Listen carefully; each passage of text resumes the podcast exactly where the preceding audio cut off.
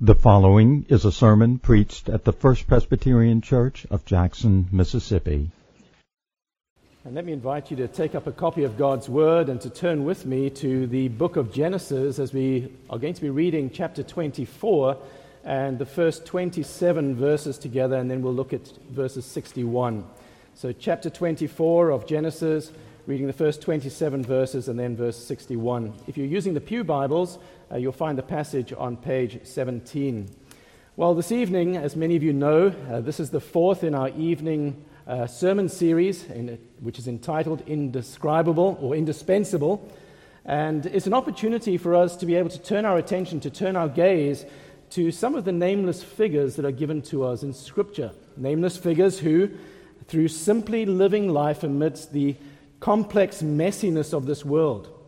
As they've lived their life, they were used by God to fulfill a crucial role in the unfolding of redemptive history. And from the world's perspective, they were insignificant. They were no ones. But in God's economy, in His economy, they were indispensable in this unfolding of the covenant of grace. And this ought to be a great encouragement to each and every one of us because, irrespective of who you are, irrespective of how the world sees you, irrespective of the gifts and the graces and the strengths that God has bestowed upon you, uh, we all are held to the same standard. And that is that God requires us, as Micah says, to do justice, to love kindness, and to walk humbly before God. We're to love God and to love others, putting others before ourselves. And here's the mystery because, friends, as we seek to faithfully live to the honor and glory of God Most High, to do all things in the service of the King, so our God is faithful to use the life that is poured out to make much of Jesus Christ. And that's partly what we're going to see taking place even in the passage that's before us. Genesis 24. It's a delightful passage. It's a well known narrative. Many of us have known this from when we were kids in children's church, and we have loved this passage and the story from those early years.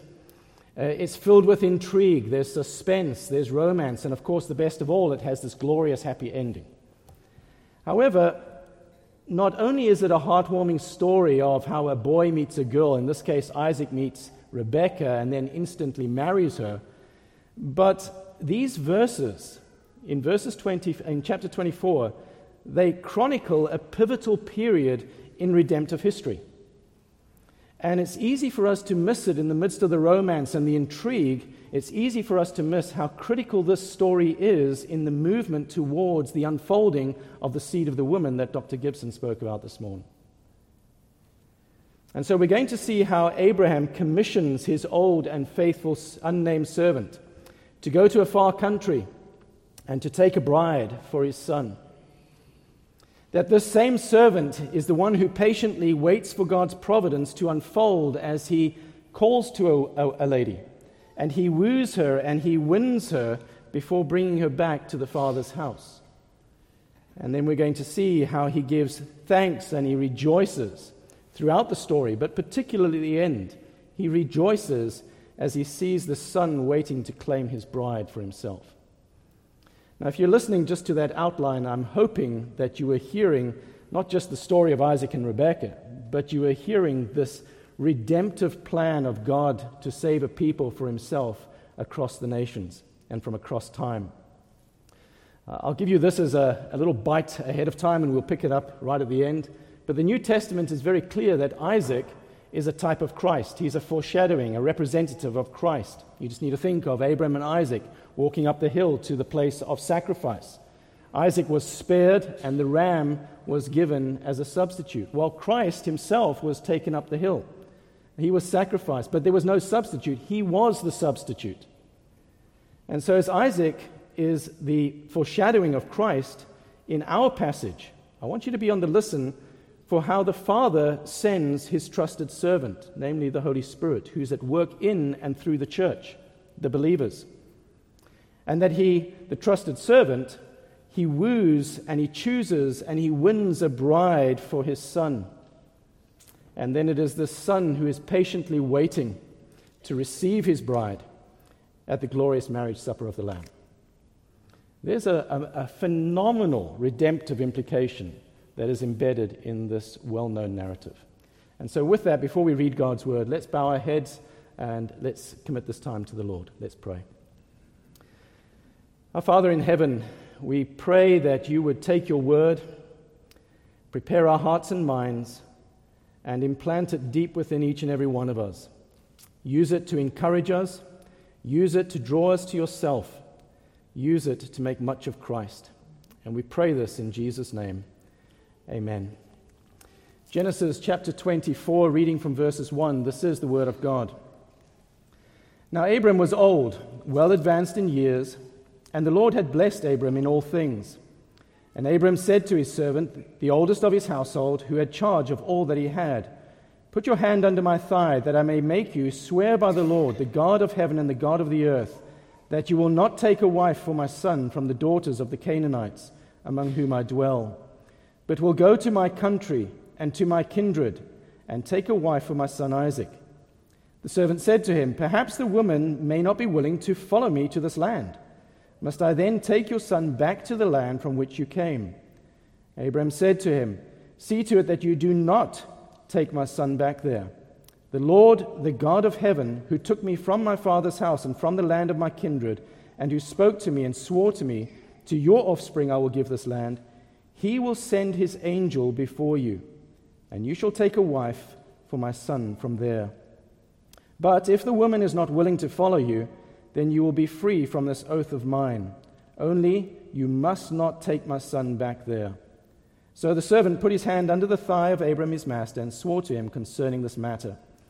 Then the servant took ten of his master's camels and departed, taking all sorts of choice gifts from his master. And he arose and went to Mesopotamia to the city of Nahor.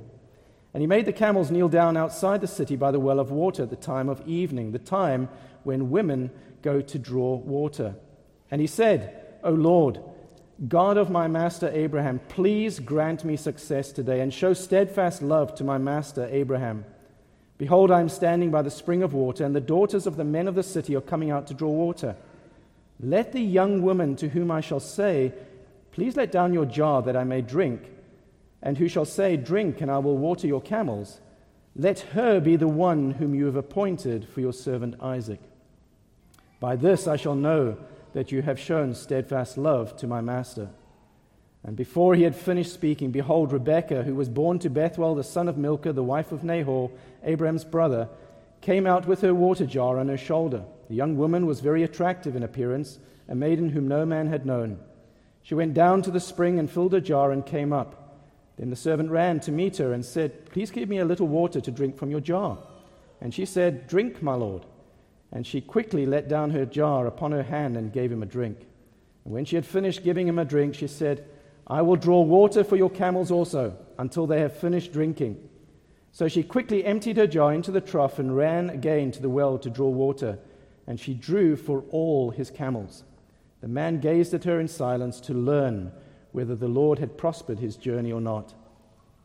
When the camels had finished drinking, the man took a gold ring weighing half a shekel and two bracelets for her arms weighing ten gold shekels, and said, Please tell me whose daughter you are. Is there room in your father's house for us to spend the night? She said to him, I am the daughter of Bethuel, the son of Milcah, whom she bore to Nahor. She added, We have plenty of both straw and fodder and room to spend the night. The man bowed his head and worshipped the Lord and said, Blessed be the Lord, the God of my master Abraham, who has not forsaken his steadfast love and his faithfulness towards my master. As for me, the Lord has led me in the way to the house of my master's kinsman. And then down to verse 61. Then Rebekah and her young women arose and rode on the camels and followed the man. Thus the servant took Rebekah and went his way. The grass withers, the flowers fade, the word of our God, it stands forever. Amen. Now, before we get into some of the details of the passage that's before us, I think there's uh, some important details in the backstory that will help us to understand what's transpiring here. Isaac, as you know, his beloved mother Sarah has just died. Uh, Genesis 23 tells us that she was 127 years old when she breathed her last. And Abraham appears to be close to his own death as we enter these first few verses of Genesis 24. In fact, the last recorded words of Abraham are given to us in the text that's before us as he's speaking to his servant. Isaac, we know, is about 40 years old. We're told that in Genesis 25. And it's all of these details that actually are influencing the search, the urgent search for Isaac's wife at this point in redemptive history. Now, the question that obviously needs to be asked is why is there such an urgency for Isaac to get married?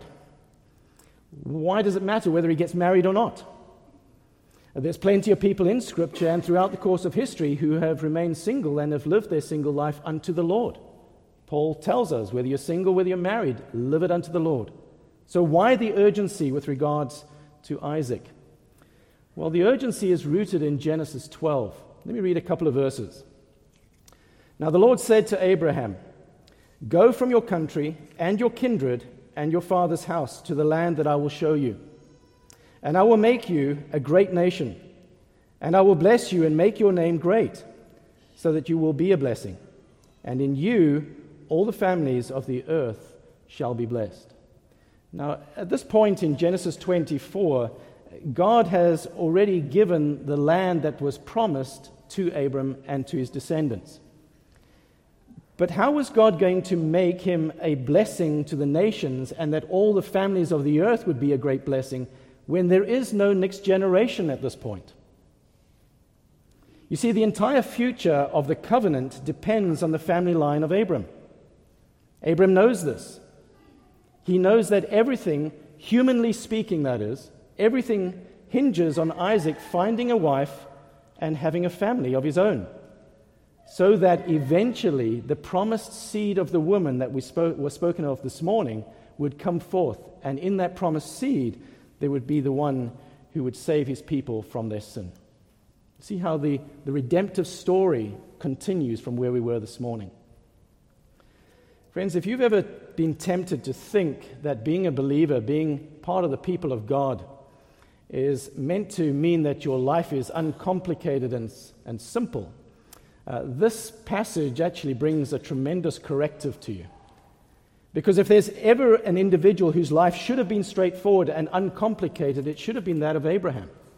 After all, he's the one that heard the voice of God, the covenant promises from God's mouth himself. Surely, if God promised, it should have been one, two, three. Everything should have just fallen in place. But if everything was simple and uncomplicated, where would the gift of faith come in? What does it mean to trust and lean on the providence and the grace of God in the midst of the various circumstances of life, if everything was straightforward and simple? What does it mean to know that what God ordains is right and good and true?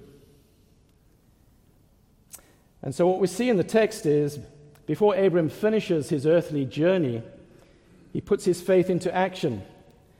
And he takes out an advert in the local Canaanite Gazette Heading says, Wealthy, handsome son of Abram seeking wife. Subheading, Eligible ladies, please submit resume. Of course not. That's ridiculous. What he does is he turns to the one person in all the world that he trusts the most. It's his old and faithful servant, and he commissions him. And that's the first point that I want us to see in this passage. I want you to see how the servant is commissioned. He's commissioned to go. You know, one of the things that strikes me as I was reading through this I find it interesting that Abram doesn't embark on this most in- incredibly important endeavor by himself. This decision is crucial. So, why doesn't he? Some of that might be related to age, absolutely. But at the end of the day, who knows their son the best and who knows the wife that the son needs? Well, that's right, it's not Abraham. It's the Lord God Almighty, isn't it? And so, irrespective of whether it's Abraham or whether it's eh, his right hand man, Abraham knows that the Lord has already gone before him. That it is the Lord who is preparing the way. And it's the Lord who has already placed his hand upon the one who is to be the wife of Isaac. See, Abraham is resting in the sovereignty of God. And that's why he's calling out and pleading for the God of heaven and earth as he commissions his servant. And so, as he entrusts this task to the servant, he knows that the servant is safe in the hands of his God. Now, a couple of things we need to just mention in passing. Don't think that this servant is someone who has been randomly selected in the last couple of years and all of a sudden is being given this task. This is someone who has been journeying and in the household with Abraham for many, many, many years. He's been trusted with small items, with middle sized decisions, and now he's being entrusted this, with this very important one. We need to also remember that he's part of the covenant community. He, he would have been circumcised as with the rest of Abraham's household as God commanded back in Genesis 17. And in addition to that, he would have proven himself to be loyal, to be prudent, to be tactful, to be persuasive, and most importantly, to be utterly, utterly dependable. And some of those qualities we actually see emerging in the way that he deals with both Rebecca and Rebecca's family in the context of this passage. And so as you look at verses 2 through 4, we get to listen in on Abram's last recorded words here with his servant as he's commissioning him. Let's read the passage where he says, Put your hand under my thigh, that I may make you swear by the Lord, the God of heaven, the God of earth, that you will not take a wife for my son from the daughters of the Canaanites, among whom I dwell, but will go to my country and to my kindred and take a wife for my son Isaac. It's an interesting prayer, or an interesting commission, I should say, because the only insistence that he has for his servant is that his servant not take or not select a daughter from amongst the Canaanites. Remember that God had taken his people, taken him out of amongst the nations, and placed him in this new land and given that to them. And so for Isaac to go and marry a Canaanite woman would have been flagrant disobedience and may have compromised the seed and the lineage of the woman. And so the servant is to swear an oath by the Lord of heaven and the Lord of earth that he will do as he's being asked. But the servant, he sees that there's a problem in Abram's reasoning. Verses 5 Perhaps the woman may not be willing to follow me to this land. It's a great question, isn't it? After all, which young woman would leave her father and mother, her family and friends, her life, and would listen to a stranger that she's never met except for the first time and would go to marry a man that she's never seen or met herself? Parents, that's the exact thing that we tell our kids don't do. this was a different era, and of course, there was a lot of wisdom and discernment that was going on behind the scenes. And of course, more importantly, God was in the midst of this. But anyway, he says, What happens if she doesn't return? To which Abram immediately, well, he offers to Abram, Maybe I can take Isaac then. And Abram immediately responds and says, You may not take him back to where he came from. He is not to be removed from the land of birth, the land of promise. And then he says something to the servant that would have been a light bulb moment. Verses 7. He says, The Lord will send his angel before you. Now, we, don't, we, we read that and we kind of just gloss over it. But for the Israelites and for this servant of Abraham who would have been instructed and raised in the ways of God's people, that was a light bulb moment. It would have been a, a, moment where he reflected and he remembered what God did in bringing the people out of Egypt. Do you remember? Where the Lord went ahead of them in the pillar of cloud by day and the pillar of fire by night. And essentially, what, the, what Abram is saying to his servant, he's saying, as God worked then, guess what? God will work now. He goes ahead of you, and He will guide you as you go. And it's with these words of assurance, freshly ringing in his ears, that he loads the camels with supplies and gifts, and he embarks on the 400 mile, and I put this in inverted commas, the 400 mile humanly impossible assignment to the homestead of Abraham's relatives. Now, I want us to pause there and I want us to bring this a little closer to home because this has some great implications and applications for our lives here in the 21st century. The first one is that our text is instructive with regards to believers marrying in the Lord. Believers marrying in the Lord.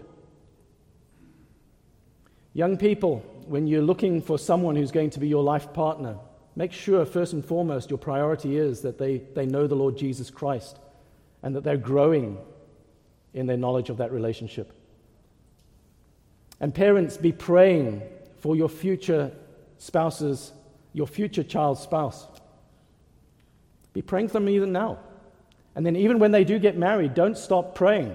Grandparents and parents, keep praying that every day the Lord would go before your children and your grandchildren. And that they would live their lives in a way that brings honor and glory and that is pleasing in the sight of God. That's part of Abram's desire here as he commissions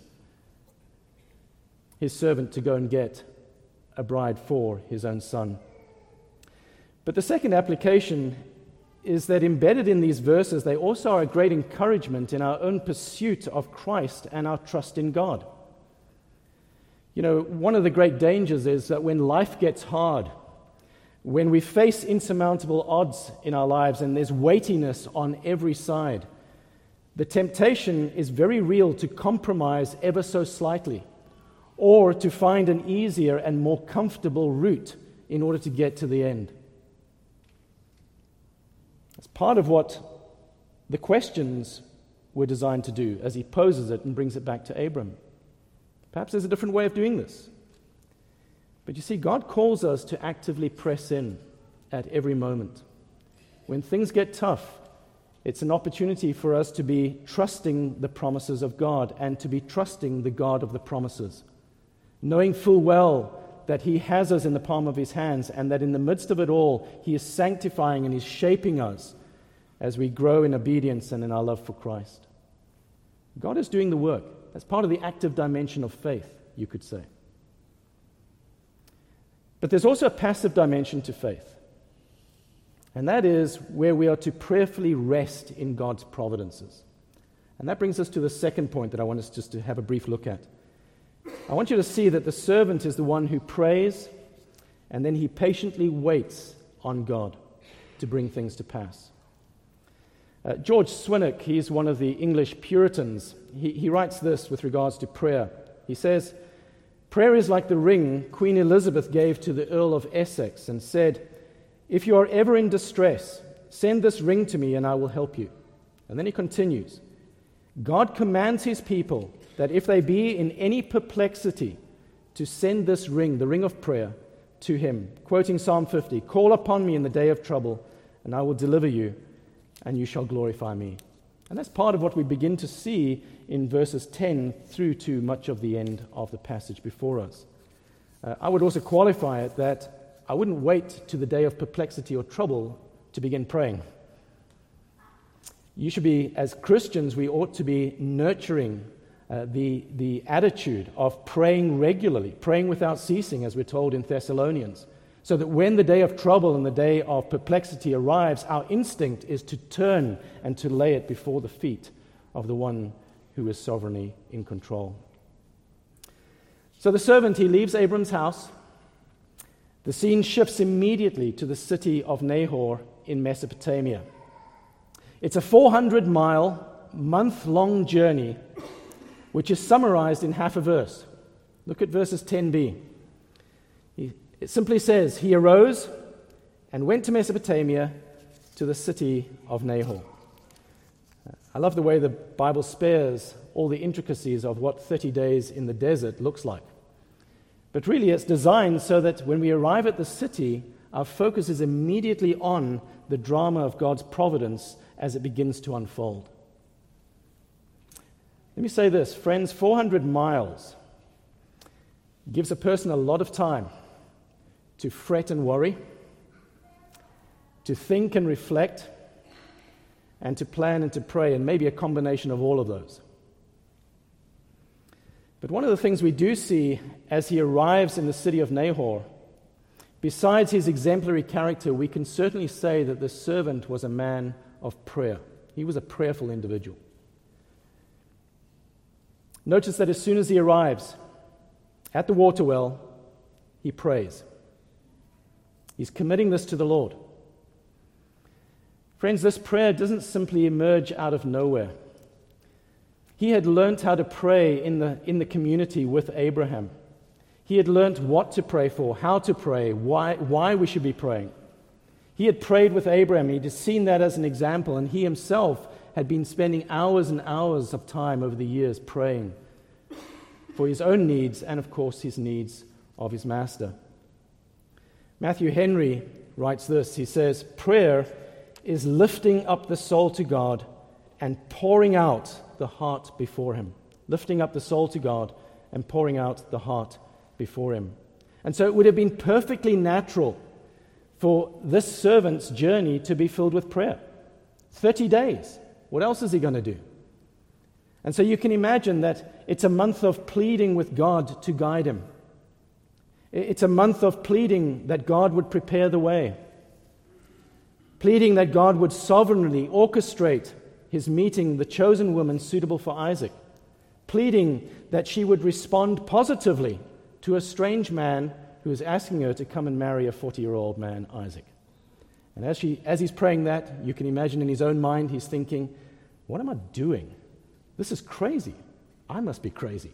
And then, he, like the psalmist, then he, he has to rail himself in. Why are you downcast, O my soul? Hope in the Lord. And so he has to remind himself of the covenant promises that have been made to Abraham, and that the Lord goes ahead of him in the, in, in the angel, and that ultimately God will work all things out for good and true. This is very applicable to the wrestling that we have in our own lives. And so he arrives in Nahor, and in verses 12 through 14, we have the prayer that he offers to God. Just as a quick aside, it's the first recorded prayer outside the intercession that Abraham offers for the city of Sodom and Gomorrah before God destroys them. And as was mentioned this morning, whenever you have something that is introduced in its seed form in Scripture, you can use that as the seed which will then be developed and extrapolated out through the rest of the corpus of Scripture. And so in, in this prayer, we see a servant who is reliant upon the sovereignty of God a servant who is asking God to lead the providential events of his life.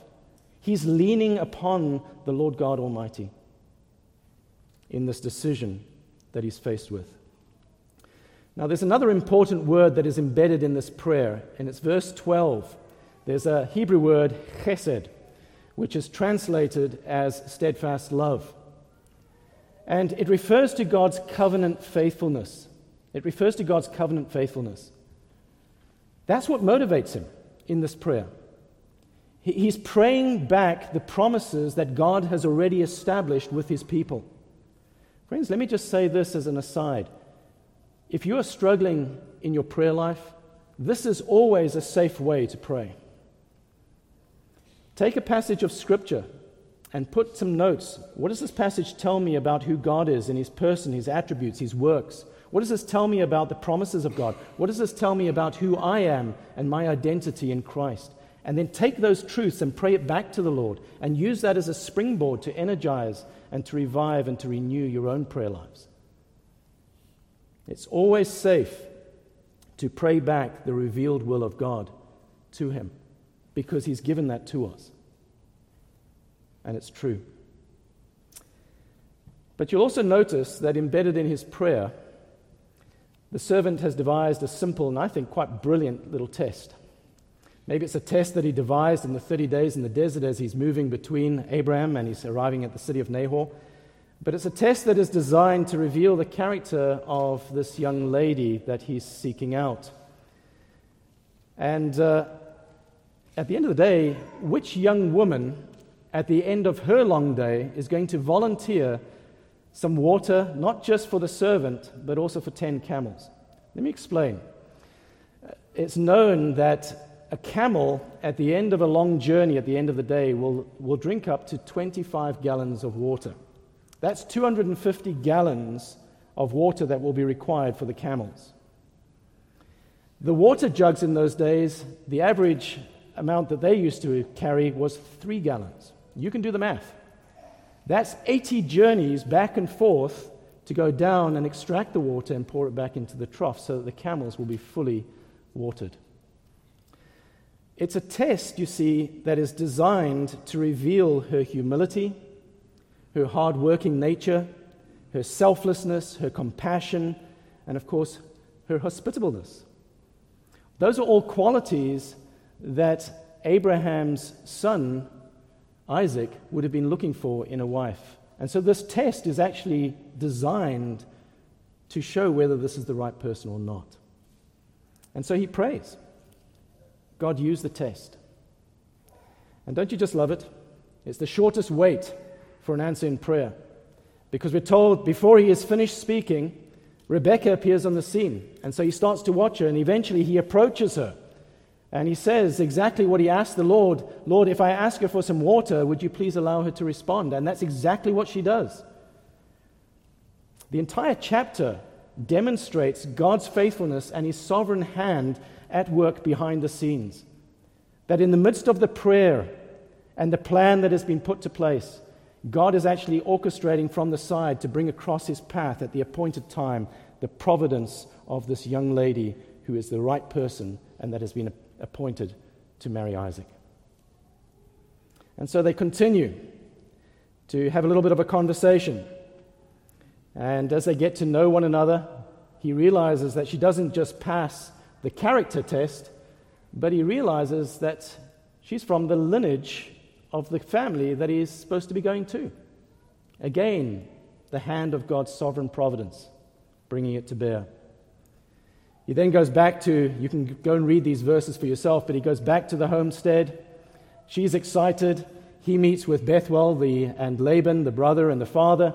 And after he's explained everything, they themselves, we're told in the text, are forced to acknowledge that this is God's doing. God had done this. But there was one more hurdle, and it's a Mesopotamian hurdle. What about Rebecca? What does she say? Verses 58. Just love it. No long explanation. She just simply says, I will go. That's pretty remarkable when you think of the context and the circumstances that, just, that have just unfolded. But you see, she also recognized the hand of God at work. And so she immediately obeyed and she, she became part of the spiritual line of Abraham. So, how does the servant respond? Look at verses 26 with me, please.